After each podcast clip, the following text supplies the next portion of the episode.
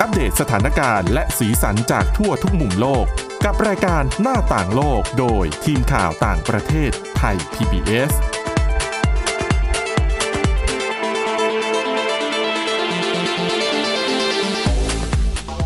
สวัสดีค่ะ คุณผู้ฟังต้อนรับเข้าสู่รายการหน้าต่างโลกค่ะสำหรับวันนี้นะคะ เราจะมีเรื่องราวนะคะ ว่าด้วยเรื่องของสัตว์ 8 ชนิดที่มีอยู่ทั่วโลกแล้ว ถูกจัดว่าอยู่ในข่ายที่ใกล้จะสูญพันธุ์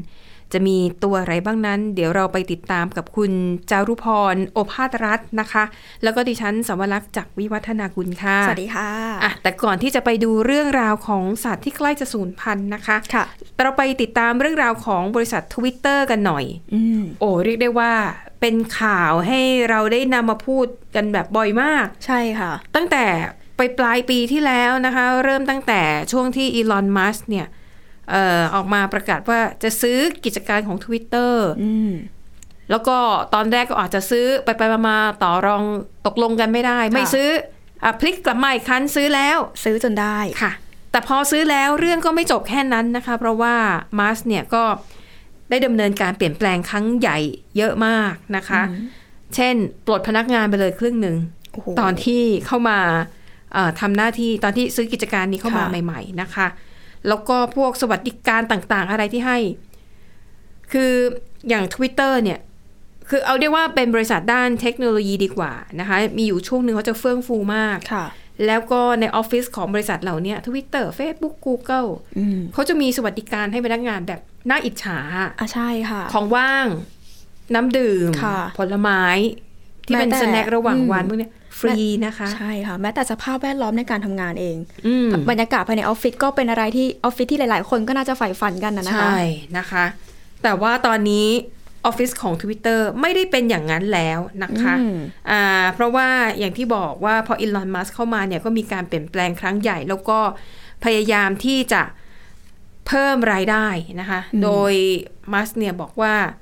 ทุกวันนี้เนี่ยคือก่อนหน้านี้ Twitter เนี่ยคือต้องมีรายจ่ายแต่ละวันเนี่ยเป็นล้านล้านๆดอลลาร์สหรัฐเลย แต่ว่ารายรับเนี่ยมันไม่สมดุลกันนะคะ มีอยู่ช่วงหนึ่งที่เอ่อ มัสก์เนี่ยก็เลยประกาศว่าไอ้ทวิตเตอร์บลู ค่ะ เรียกว่าบลูติ c กหรือเปล่า ใช่ค่ะ เครื่องหมายยืนยันตัวตน ใช่นะคะ จะเรียกเก็บนะคะบัญชีละ 8 ดอลลาร์สหรัฐ ก็คือเป็นส่วนหนึ่งของแผนการเพิ่มรายได้ แล้วก็ล่าสุดค่ะ ถึงขั้นที่นำสิ่งของภายในสำนักงานเนี่ยนะขาย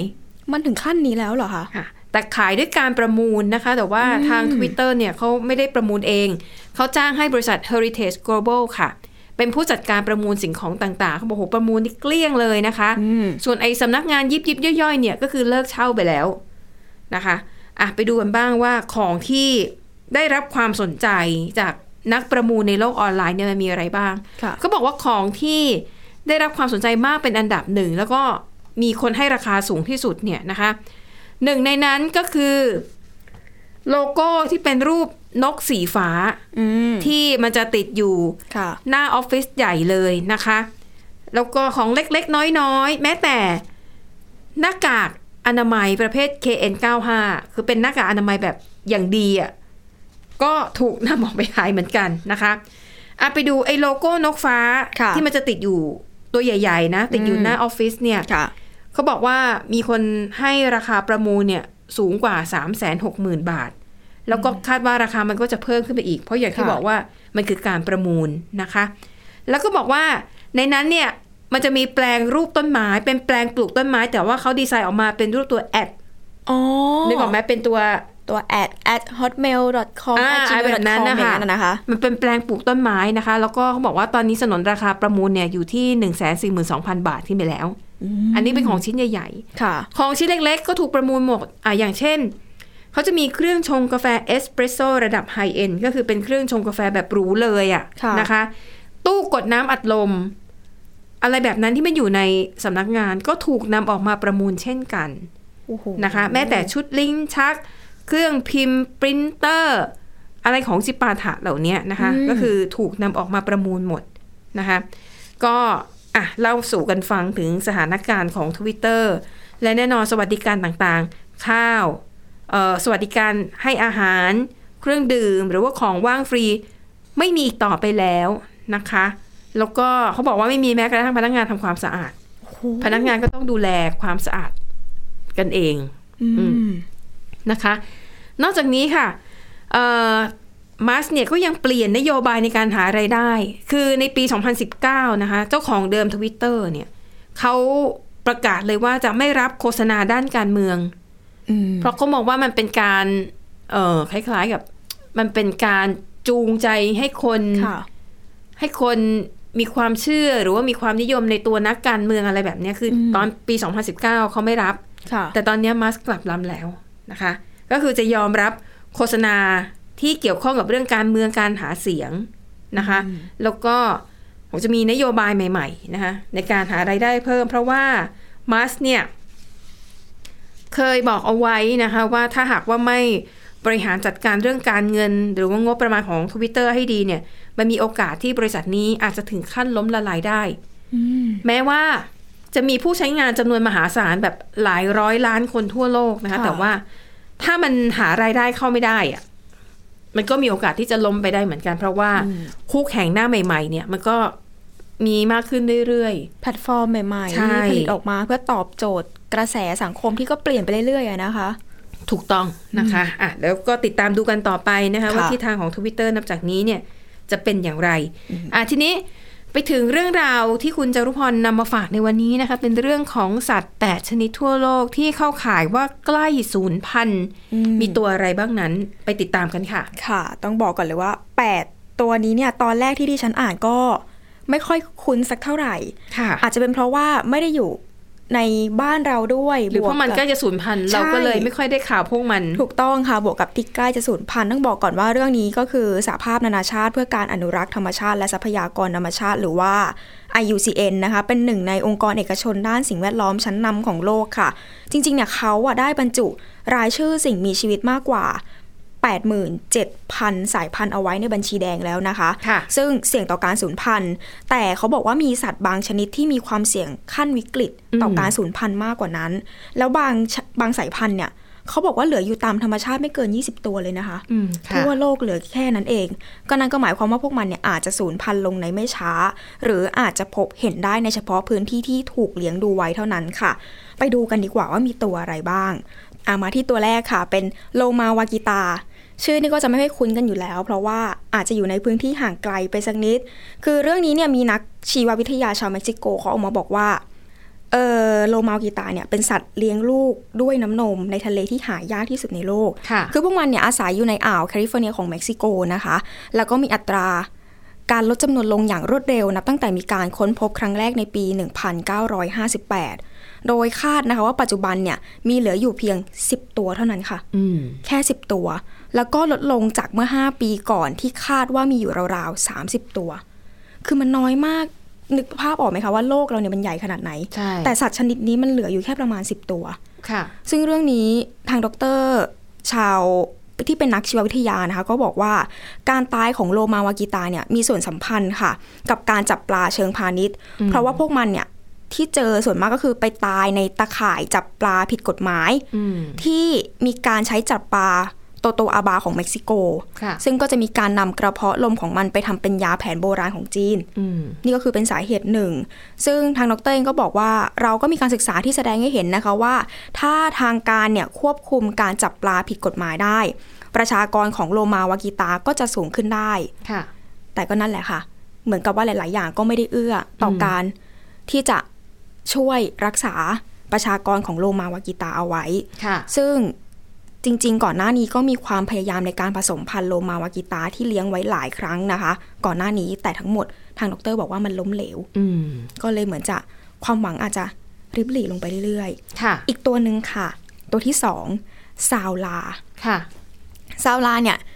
ดิฉันได้ยินครั้งแรกไม่คุ้นเลย แต่พอไปหาข้อมูลมาเออเมื่อการแข่งขันกีฬาซีเกมปีที่ผ่านมาที่จัดที่เวียดนาม ค่ะ ที่เวียดนามเป็นเจ้าภาพนะคะ เขาใช้ซาวลาเป็นมาสคอตด้วยนะคะ อืมเหร ก็คือจริงๆตัวนี้หน้าตาเขาจะคล้ายๆกับเอ่อแพะผสมเลี้ยงผา ค่ะ และเขาก็จะมีเขายาวๆ ก็เลยได้ฉายากันนะคะว่าเป็นยูนิคอร์นแห่งเอเชีย อืม อืม ก็ต้องบอกว่าเจ้ายูนิคอร์นแห่งเอเชียเนี่ยเขาบอกว่าถูกค้นพบครั้งแรกในต้นศตต้นทศวรรษที่ 1990 ค่ะ เขาบอกว่าถือเป็นการพบสัตว์เลี้ยงลูกด้วยนมขนาดใหญ่ชนิดใหม่ครั้งแรกในรอบ 50 ปี แต่ปัจจุบันซาวลาเนี่ยหาได้ยากอย่างมาก ซึ่งนับตั้งแต่ตอนนั้นมากองทุนสัตว์ป่าโลกสากลก็ ออกมายืนยันนะคะว่ามีการพบเห็นซาวลาเพียงแค่ 4 ครั้งเท่านั้น ก็ทำให้เกิดความกังวลค่ะว่าพวกมันน่ะอาจจะสูญพันธุ์ในป่าที่อยู่บริเวณพรมแดนของเวียดนามแล้วก็ลาว ซึ่งบริเวณนั้นเนี่ยมีการล่าสัตว์อย่างผิดกฎหมาย แบบเป็นจำนวนมากเลย อืม แล้วก็เขาก็ไม่อาจแน่ใจได้นะคะว่ายังมีซาวลาเหลืออยู่ไหมณปัจจุบัน ค่ะ เพราะครั้งสุดท้ายที่มีการถ่ายภาพซาวลาได้เอาไว้เนี่ยก็คือปี 2013 แล้วนะคะ อืม แล้วก็ไม่รู้ด้วยค่ะว่าเหลืออยู่กี่ตัวแล้วที่นั่น แล้วก็องค์กรต่างๆ รวมไปถึง IUCN เขาก็บอกนะคะว่าสัตว์สายพันธุ์ใดศูนย์พันธุ์ก็ต่อเมื่อไม่มีข้อสงสัยอย่างมีเหตุผลว่าสัตว์สายพันธุ์นั้นตัวสุดท้ายเนี่ยได้ตายไปแล้ว อืมอืมอืมค่ะ ตัวที่ 3 ค่ะ ก็จะคุ้นหูกันหน่อยกับแรดสุมาตรา ค่ะ อันนี้เนี่ยเป็นสัตว์เลี้ยงลูกด้วยนม เขาบอกว่าสัตว์เลี้ยงลูกชนิดนม เอ้ย สัตว์เลี้ยงลูกด้วยนมชนิดนี้นะคะ เป็นตัวอย่างว่าจำนวนประชากรสัตว์ที่เหลืออยู่เนี่ย ไม่ได้เป็นตัวชี้ว่าสัตว์นั้นเสี่ยงต่อการสูญพันธุ์มากที่สุดเสมอไป อืม ก็เพราะว่าแรดสุมาตราเนี่ยมีจำนวนมากกว่าแรดชวา สัตว์ ค่ะ สัตว์อีกสายพันธุ์หนึ่งที่ก็เสี่ยงที่จะวิกที่เกิดวิกฤตต่อการสูญพันธุ์ในอินโดนีเซียเหมือนกัน แต่เขาบอกว่าแรดสุมาตราเนี่ยมีความเสี่ยงในการสูญเสียที่อยู่อาศัย และอยู่กันอย่างกระจัดกระจายมากกว่าแรดชวา อืม คือต่อให้จำนวนประชากรเยอะกว่า ค่ะ แต่เขาดูความเสี่ยงรอบข้างแล้วว่า มันมากกว่าก็จริง แต่จำนวนประชากรเนี่ยจะลดลงได้อย่างรวดเร็ว และอาจจะแซงหน้าอีกสายพันธุ์หนึ่งที่ก็เกิดวิกฤตเช่นเดียวกันน่ะนะคะ ค่ะ โดยทางด้านของกองทุนสัตว์ป่าโลกเขาก็ประเมินว่า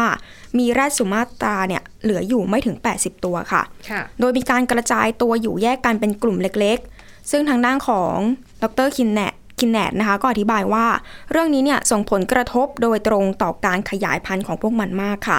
ก็เพราะว่าพวกมันเนี่ยอยู่อย่างกระจัดกระจายแล้วก็หากันไม่เจอ โดยเขาก็พบนะคะว่าตัวเมียเนี่ยจะมีปัญหาที่มดลูกแล้วก็รังไข่ อืม หากไม่ได้รับการผสมพันธุ์เป็นเวลานาน ค่ะ อีกทั้งค่ะแร่สุมาตราเนี่ยมีขนยาวปกคลุมตัว แล้วก็มีความใกล้เคียงกับแร่ดึกดำบรรพ์ที่สูญพันธุ์ไปแล้วมากกว่าแร่ชนิดอื่น ๆ ที่ยังคงหลงเหลืออยู่ในปัจจุบันก็อาจจะทำให้เสี่ยงต่อการถูกล่าได้ อืม อืม ค่ะ อีกตัวหนึ่งถัดมาอีกตัวหนึ่งค่ะ อันนี้เป็นนกกันบ้าง ชื่อว่านก Straightman Bristol Fawn ค่ะ นกชนิดนี้เขาบอกว่าเป็นสัตว์พื้นถิ่นของป่าแอตแลนติกในบราซิล เป็นหนึ่งในชีวานิเวศที่เสื่อมโทรมแล้วก็ลดน้อยลงในทวีปอเมริกานะคะ มีการระบุชื่อนกชนิดนี้ครั้งแรกในปี 1960 ค่ะ จากนกที่ได้รับการรักษาสุขภาพ หรือว่าถูกสตาฟไว้ที่พิพิธภัณฑ์แห่งหนึ่งในเยอรมนี แล้วก็มีการพบเห็นเจ้านกชนิดนี้เนี่ย ตามธรรมชาติครั้งแรกในปี 1995 โดยในปี 2011 ค่ะ บรรดานักวิจัยชาวบราซิลเขาก็มาประเมินกันนะคะว่า มีนก Straightman b r i s t o n f o r เนี่ยเหลืออยู่ตามธรรมชาติแค่ราวๆ10-15 ตัวเท่านั้นค่ะ ส่วนใหญ่ก็อยู่ในป่าที่รู้จักกันในชื่อว่าป่านกนะคะ ในรัฐบาเยียทางตะวันออกเฉียงเหนือของบราซิล แต่ก็เป็นเรื่องที่น่าเศร้าค่ะ เพราะว่าเกิดเพลิงไหม้ขนาดใหญ่ในพื้นที่นี้ในปี 2015 นับจากนั้นเนี่ยเขาบอกว่ามีการพบเห็นนกชนิดนี้เพียงตัวเดียว โดยเป็นนกเพศเมีย ค่ะ แล้วก็เหมือนพอเห็นตัวเดียวเขาก็เลยตั้งชื่อให้มันนะคะว่าโฮปมันเนี่ยน่าจะเป็นความหวังได้ อืม แต่เขาก็บอกว่ายังไม่มีใครพบเห็นมันอีกเลยตั้งแต่ 2019อะนะคะ แล้วก็จริงๆก็มีการพยายามที่จะเดินทางไปสำรวจในพื้นที่อื่นๆ เพื่อหานกชนิดนี้ตัวอื่นๆด้วย แต่ก็ยังไม่เจอ แล้วก็เจ้าโฮปก็ไม่เจออีกเหมือนกัน ก็ไม่รู้ว่าจะยังโฮปได้อยู่ไหมนะคะ ต่อมาค่ะเป็นเสือดาวอามู ค่ะ เขาบอกว่าเสือดาวตัวนี้เนี่ยมีถิ่นที่อยู่ดั้งเดิมอยู่ในภูมิภาคตะวันออกไกลของรัสเซียค่ะทางเหนือของจีน แล้วก็คาบสมุทรเกาหลี เสือชนิดนี้เนี่ยเขาบอกว่ามีจำนวนประชากรลดลงอย่างมากนับตั้งแต่ทศวรรษที่ 1970 จากการล่าสัตว์ สูญเสียที่อยู่อาศัย แล้วก็เหยื่อของพวกมันเนี่ยก็ลดจำนวนลง อืม โดยทาง IUCN เขาก็บอกนะคะว่า เสือดาวอามูเนี่ยเป็นสัตว์ที่ใกล้สูญพันธุ์อย่างยิ่งนับตั้งแต่ปี 1996 แล้วนะคะ และจากการประเมินจำนวนประชากรล่าสุดเนี่ยเหลืออยู่ที่ประมาณ 85 ตัวเท่านั้น ค่ะ อีกตัวหนึ่งค่ะถัดมา หมาป่าแดง เขาบอกว่าหมาป่าแดงเนี่ยเป็นกรณีที่น่าสงสัยเหมือนกัน เพราะว่าเป็นหนึ่งในหมาป่าท้องถิ่นสองสายพันธุ์ในทวีปอเมริกาเหนือ หมาป่าแดงเนี่ยจริง ๆ ก่อนหน้านี้เคยถูกประกาศนะคะว่าสูญพันธุ์ไปแล้ว ตามธรรมชาติในปี 1980 แต่อย่างไรก็ตามค่ะบรรดา เขาเรียกว่าบรรดานักอนุรักษ์เขาก็ได้จับหมาป่าแดงมาเลี้ยงดูไว้ มากพอที่จะเริ่มการขยายพันธุ์ แล้วก็ทำโครงการนำหมาป่าแดงกลับคืนสู่ธรรมชาติได้ โดยในปี 2011 ค่ะเขาบอกว่าหมาป่าแดงเนี่ยเพิ่มจำนวนขึ้นไปอยู่ที่ประมาณ 130 ตัวแล้วนะคะนับตั้งแต่นั้นค่ะ หมาป่าแดงก็มีเหยื่อลดน้อยลงจากการพัฒนาของพื้นที่เขตเมือง แล้วก็การพัฒนาต่างๆ ที่มันบุกรุกป่ามากขึ้น ค่ะ พอเหยื่อลดน้อยลง อาหารลดน้อยลงก็อาจจะทำให้สูญพันธุ์ไปเรื่อยๆนะคะ โดยทางด้านขององค์การบริหารป่าแล้วก็สัตว์ป่าแห่งสหรัฐเขาประเมินว่า จริง ๆ ตอนเนี้ยอาจจะมีหมาป่าแดงเหลืออยู่ตามตามธรรมชาติเพียงแค่ 20 ตัวเท่านั้นเองค่ะ แล้วก็ทั้งหมดเนี่ยจะอยู่ที่รัฐนอร์ทแคโรไลนานะคะ อีกตัวหนึ่ง อีกตัวหนึ่งเป็นกอริลลาครอสริเวอร์ค่ะ เขาบอกว่าสัตว์ชนิดนี้เป็นลิงขนาดใหญ่ สายพันธุ์ที่หายากที่สุดในโลก และเท่าที่ทราบมาก็มีอยู่ตามธรรมชาติเพียงประมาณ 300 ตัวเท่านั้น โดยจะอาศัยอยู่ตามพื้นที่ภูเขาสูงในไนจีเรียแล้วก็แคเมรูนนะคะ เขาบอกว่าจริงๆอ่ะพวกมันเป็นสัตว์ที่กลัวมนุษย์นะคะ แล้วก็ไม่ค่อยมีคนพบเห็น โดยทางด้านของ WWF ก็ระบุว่ากอริลลาครอสริเวอร์เนี่ยกระจายกลุ่มกันอย่างน้อย 11 กลุ่ม ซึ่งการล่าสัตว์และการสูญเสียที่อยู่อาศัยก็เป็นภัยคุกคามหลักของกอริลลาชนิดนี้ แต่สมาคมอนุรักษ์สัตว์ป่า ก็เป็นองค์กรเอกชนอีกแห่งหนึ่งเขาก็เชื่อแล้วก็ยังมีความหวังนะคะว่าจริงๆอะกอริลลาชนิดนี้น่าจะยังมีอยู่บนโลกนี้ ค่ะ ถึงแม้ว่าครั้งหนึ่งจะเคยเชื่อกันว่าสูญพันธุ์ไปแล้ว แต่ถ้าเกิดได้รับการสนับสนุนแล้วก็ฟื้นตัวร่วมกับท้องถิ่นหรือว่าชุมชนต่างๆ เขาก็เชื่อว่าน่าจะเจอเจ้ากอริลลาชนิดนี้ อีกตัวหนึ่ง ตัวสุดท้ายเป็นแมลงวันดอกไม้ยุโรปค่ะ ค่ะ เขาบอกว่าแมลงเหล่านี้เนี่ยมีบทบาทสำคัญอย่างมากในการผสม เกสรดอกไม้แล้วก็ขยายพันธุ์พืชค่ะ โดยในเดือนตุลาคม IUCN เขาก็ได้เผยแพร่ผลการศึกษาที่พบว่าเกือบ 40%ของแมลงวันดอกไม้ยุโรปสายพันธุ์ต่างๆ เสี่ยงที่จะสูญพันธุ์ โดยในจำนวนนี้มี 5 สายพันธุ์นะคะ ที่ได้รับการจัดอันดับว่าใกล้สูญพันธุ์อย่างยิ่ง หนึ่งในนั้นก็คือเนี่ยแหละค่ะแมลงวันดอกไม้ยุโรป เขาบอกว่าถ้าเกิดว่าต้องการพลิกชะตากรรมของดอกดอก ของแมลงวันดอกไม้จำเป็นที่จะต้องเปลี่ยนแปลงเศรษฐกิจทุกภาคส่วน อย่างเร่งด่วนโดยเฉพาะอย่างยิ่งในเรื่องของภาคการเกษตรค่ะ ให้มีความยั่งยืนแล้วก็ส่งผลดีต่อธรรมชาตินั่นเอง นะคะ อ่ะ อันนั้นก็เป็นสัตว์ 8 ชนิดนะคะ ที่อยู่ในข่ายเสี่ยงใกล้สูญพันธุ์หรือบางตัวอาจจะสูญพันธุ์ไปแล้วด้วยซ้ อืม ำนะคะ อ่ะ ก็เป็นข้อมูลที่น่าสนใจ อ่ะ ปิดท้ายนะคะ ไปดูเรื่องราวใกล้ตัวเรากันบ้างนั่นคือเรื่องราวเกี่ยวกับธุรกิจ Food Delivery นะคะ ในภูมิภาคเอเชียตะวันออกเฉียงใต้ แนวโน้มที่ผ่านมาเป็นยังไงนะคะ อ่า อันนี้เป็นผลการสำรวจนะคะ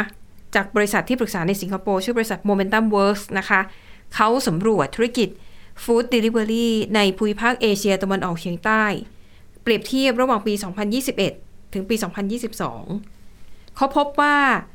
ยังคงมีการเติบโตอยู่นะคะ แต่ว่าเติบโตในอัตราที่ลดลง ค่ะ เขาบอกว่าปี 2021 เทียบกับปี 2022 ธุรกิจ Food Delivery เนี่ยมันเติบโตขึ้นเพียงแค่ 5%เท่านั้น อืม มันถือว่าน้อย ค่ะ เพราะว่าก่อนหน้านั้นเนี่ยนะคะ มันเติบโตในอัตราเลข 2 ตัว ก็คือหลัก 10 ขึ้นไป ค่ะ นะคะ แต่ว่าที่ผ่านมาเนี่ยมันเติบโตเพียงแค่ 5%มันสะท้อนให้เห็น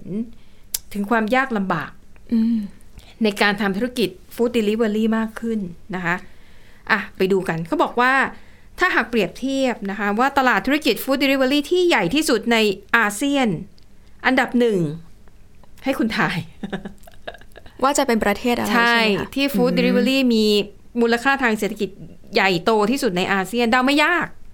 ลังเลมากเลยระหว่างอินโดนีเซียกับเวียดนาม อินโดนีเซีย โอ้ นะคะ ค่ะ ฉันบอกให้เลย อินโดนีเซียเป็นตลาดฟู้ด d ดลิเวอรี่ที่ใหญ่ที่สุดนะคะ มูลค่าทางการตลาด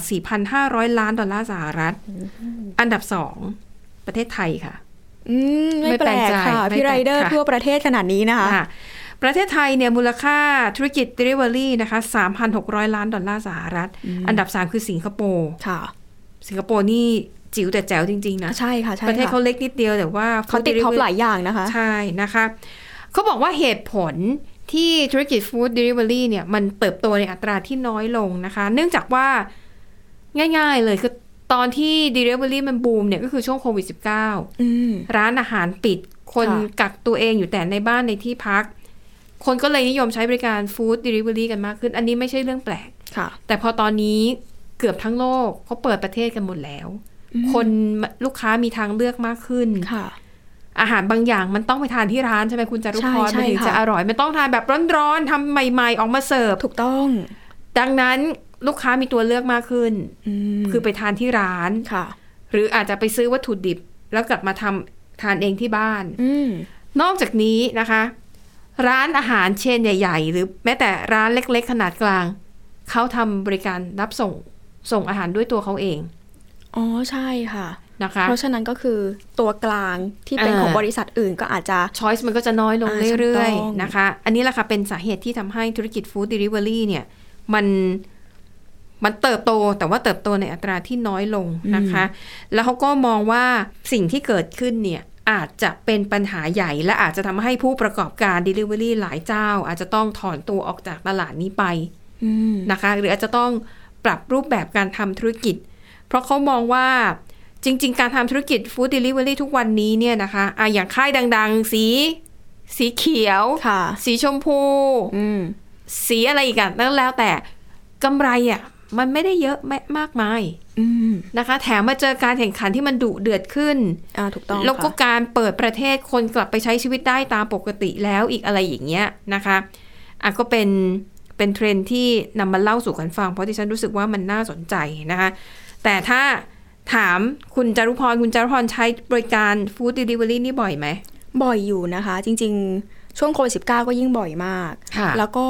ก็เห็นว่าเกิดการเปลี่ยนแปลง อืม ในหลาย ๆ บริษัทหลาย ๆ ผู้ให้บริการเหมือนกัน อย่างจริงๆก่อนหน้านี้เนี่ย น่าจะปี 2 ปีแล้วล่ะ ค่ะ มีผู้ให้บริการรายหนึ่งเหมือนกันเขาเปิดตัวมา ตอนนั้นที่ฉันเนี่ยใช้ประจำมาก สุดท้าย เพราะ นะ เขาไม่คิดค่าส่งหรือเปล่าใช่เจ้านั้นไหม ดิฉันก็ไม่แน่ใจว่าหมายถึงเจ้าเดียวกันไหมคะ เจ้าที่ไม่คิดค่าส่งเลยอะ ไม่แน่ใจสีเขียวหรือเปล่า สีม่วง อ๋อสีม่วงๆตอนนี้คิดแล้วนะคะ อ๋อค่ะ าสีม่วงๆตอนแรกเขาก็เปิดมาก็เป็นอย่างนั้น อืม จริง ๆ สีเขียววันนั้นเนี่ยก่อนก่อนที่จะเป็นเขียวที่สาม ๆค่ะ คือตอนนั้นเนี่ยเขาได้รับความนิยมและตัวดิฉันเองก็ชอบ ค่ะ แต่เหมือนกับว่าเผชิญปัญหากับด้วยความที่คู่แข่งมีหลาย อืม บริษัท แล้วก็บางบวกกับด้วยความที่เป็นหน้าใหม่ไรเดอร์จะไม่เยอะนัก อ๋อ สุดท้ายก็คือต้องปิดตัวลง ค่ะ ไป อันนี้ต้องถามคุณจรพรใช้เกณฑ์อะไรในการเลือกว่าจะใช้บริการฟู้ดเดลิเวอรี่ของเจ้าไหน มันขึ้นอยู่กับอะไร โปรโมชั่น ราคาหรือว่าอะไร จริง ๆ ก็อันดับแรก ๆ จะดูที่ค่าส่งค่ะ ค่ะ แต่ก็ต้องยอมรับว่าบางเจ้าเนี่ยเขาก็จะมีเลทอาหารในแอปพลิเคชันเขาแตกต่างกัน อืม เจ้านี้เลทอาหารสูงก็จริง ค่ะ แต่ค่าส่งฟรี ค่ะ อ่ะเจ้านี้เลทอาหารถูก แต่มีค่าส่งเข้ามา อ๋อ เราก็ต้องมานั่งบวกกันแล้ว อืม ว่าสุดท้ายแล้วอันไหนจะคุ้มกว่า ค่ะ กัน อันนี้ต้องถามคุณจรพรเพราะว่าจริง ๆ ส่วนตัวดิฉันแทบแทบไม่ใช้ไม่เคยใช้บริการฟู้ดเดลิเวอรี่เลย อืม เพราะดิฉันรู้สึกว่ามัน มันขาดอรรถรส มันขาดอรรถรส อืม มันต้องไปกินเองที่ร้าน ค่ะ หรือไม่ก็ต้องแบบไปซื้อเองแล้วก็รอเขาแบบทำเสร็จใหม่ อ่ะเข้าใจได้ ๆ อะไรอย่างเงี้ยนะคะ เคยใช้อยู่แค่ครั้งสองครั้งเท่านั้น ห เอ รือง เป็นเพราะตัวดิฉันขับรถเองไม่เป็นด้วย อ๋อ ก็เลยต้อง ะ พึ่งพาพี่ไรเดอร์เอานะคะ อ่นะคะ และทั้งหมดนี้ก็คือเรื่องราวนะคะที่พวกเรานำมาฝาก หวังว่าจะเป็นประโยชน์กับคุณผู้ฟังบ้างไม่มากก็น้อยค่ะ วันนี้หมดเวลาแล้วนะคะ เราส่งคนและทีมงานลากันไปก่อน ขอบคุณสำหรับการติดตามพบกันใหม่ตอนหน้า